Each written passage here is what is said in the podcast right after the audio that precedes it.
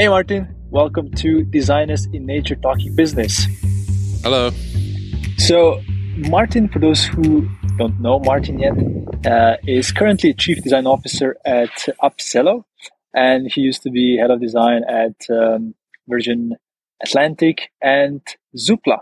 I hope I'm pronouncing these correctly. If not, you can correct me. Um, but yeah, maybe let's kick it off, Martyn. As always in this type of episode, like where are you at? Like, what's the nature in your landscape? um, I'm outdoors. I'm outdoors at my home, uh, in my garden. Uh, it's uh, yes, it's my home. It's also now obviously my workplace and has been for the last two years. Uh, when lockdown happened, um, I spent a lot of my energy and my and my time um, turning this garden from a from a really horrible pile of mud and concrete into a nice place. Uh, it's it's a nice place that we like to spend some time relaxing and and we eating and drinking with friends and family. And anytime I get a break between work because I work at home I, I try to come outdoors and, and get a little bit of outside here. We have um, we're in Brighton in the city. Um, but even though we're in the city, we're kind of a little bit above it here up on the hill. So over this way, we can see the city and then the sea over there.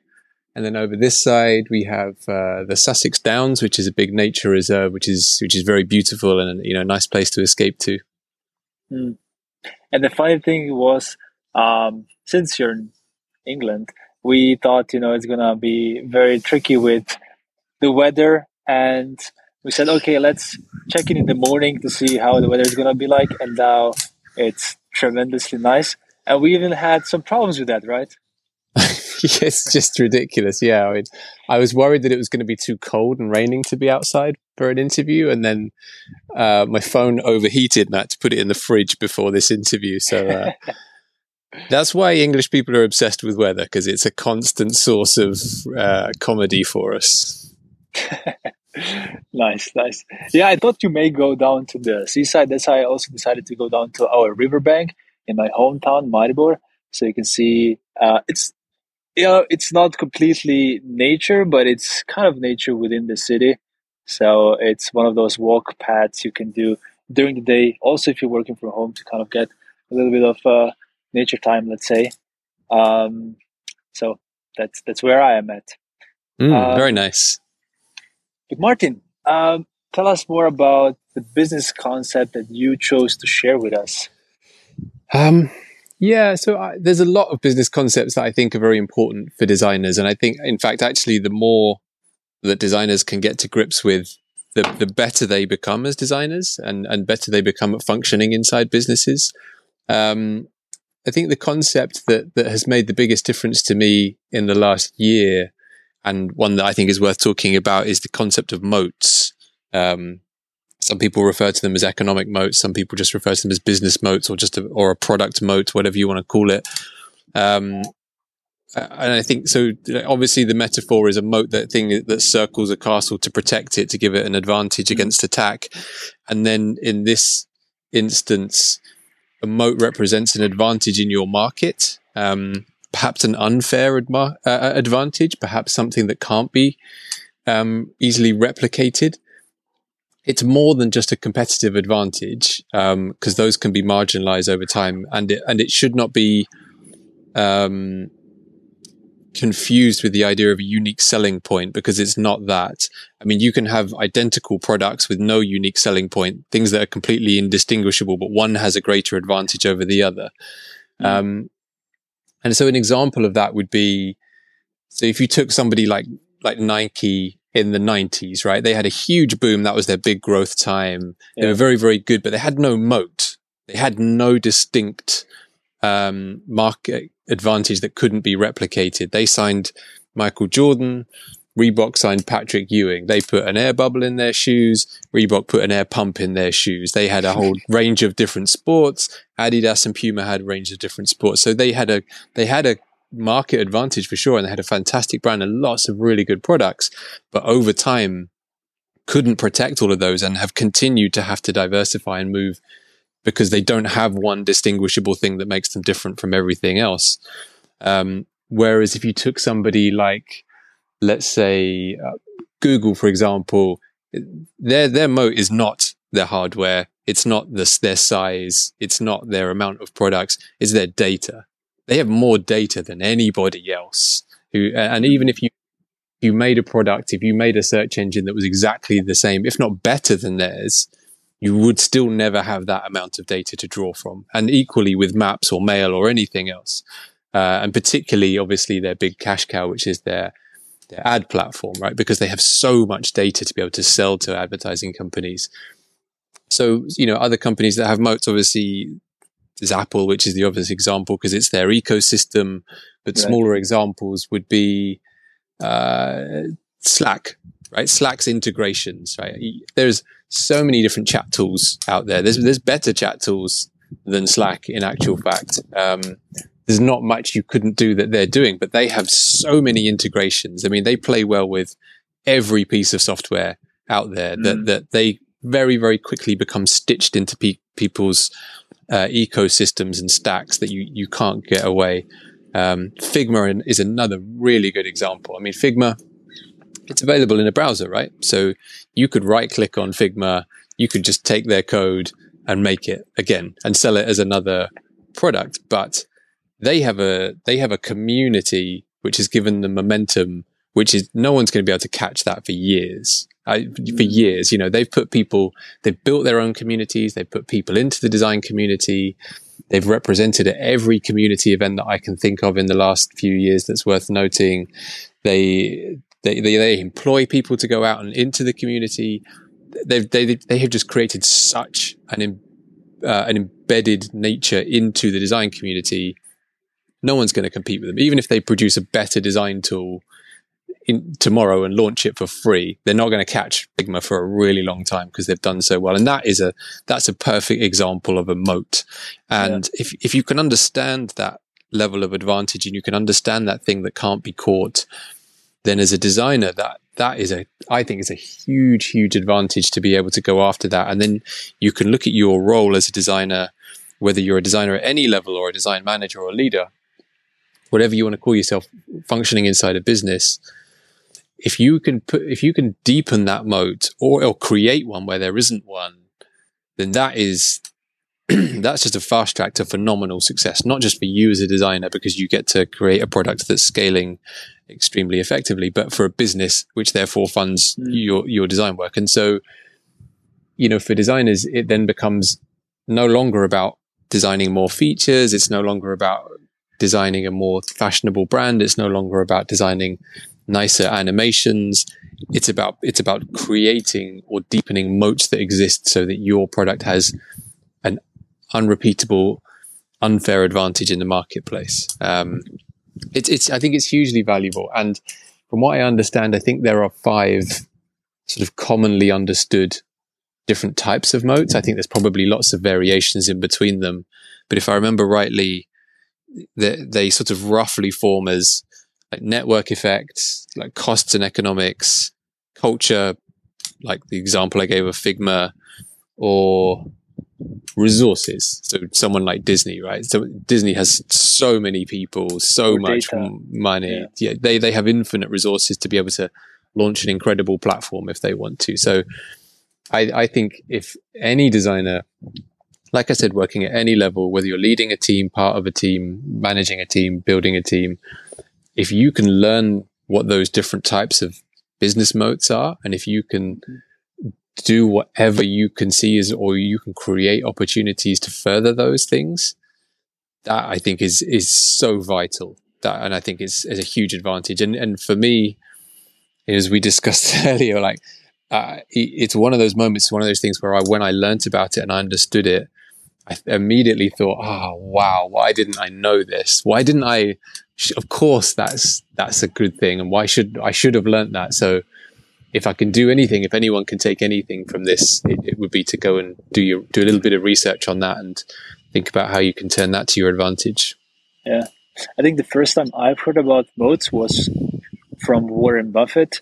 It's one of those words in business that he popularized because he he only invests in businesses with moat. So if you kind of look at Berkshire Hathaway, which is the his his company, the companies they invest in. Uh, for example, most notably lately, Apple. You know, they're always looking for companies that have these huge advantages and this moat. The way he defines them, I think it's something about a company that's able in almost any business cycle to keep its share and profitability. So, like this unfair advantage over others.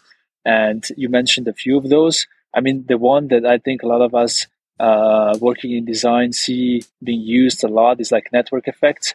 Mm. Uh, you know, like trying to have enough users uh, and like users generating value. So you have this like cycle of growth where users invite new users, which is essentially also what happened with Figma when you had, yeah. um, you know, designers trying to work better with developers and so on. So yeah, that's how I learned about both. But I wanted to hear also from you, like, do you still remember the how you learned about the moat? Was it like a particular moment? Was it on a certain project? Or and if it's one of those things you don't remember anymore, that's fine. uh, because the second part of my question is also, how did you then, after you learn about moats, how did it affect your work? So I I came across it when I was um, in the so last year when I was in the relatively early stages of Upzelo, um, which is a new venture, and at the time we were we were forming the the sort of core product architecture and figuring out where it would sit in the market, and we were talking a lot, and we would have continual conversations around product market fit and and you know where we would find our customer base and where we would find um, our revenue. And then you know the further we went into the research the further we sort of started to see oh, okay well this company here could could move to become a competitor and this company here could move to become a competitor and what would we do about it? Yeah. Um, and because we knew that that we didn't want to create something that was very uh, transient, you know, very in the moment, and that came and went very quickly. We wanted to yeah, establish yeah. something that had good foundations, and I and I started to try and read and to learn uh, strategies for you know keeping something solid um, yeah. that you can still pivot within and you can still develop, but is is you know, and that and I read about that idea of having a, a defensible advantage. And that's where it came from for me. And, and so how it's affected our work is we know that there are certain features that that customers will expect right? We, these are table stakes. Like if you if you're going to show up you have to at least have this because the, the customer has built their expectation for it and that's fine. And then there are features that you want to build in that will give you some form of advantage in some way shape or form that will you know move people to that next level or it'll, it'll do something just a little different but underneath all of that is the, the thing that makes you uh, not just different to to other people, but um, unable, you know, unable to catch. And and so it's something yeah. which we've been very, very keen to build into Upzelo right from the very, very start. Um, and protect as well. You know, every time you're doing anything and developing or pivoting or moving or, or evolving a product, you have to make sure that the thing that that that stops you from being copied mm. um, is protected because you know when you're a, a, young company and a small company uh, we've all seen this lots of times where you can get swallowed really easily you know a very very yeah. big organization could come along deploy a product team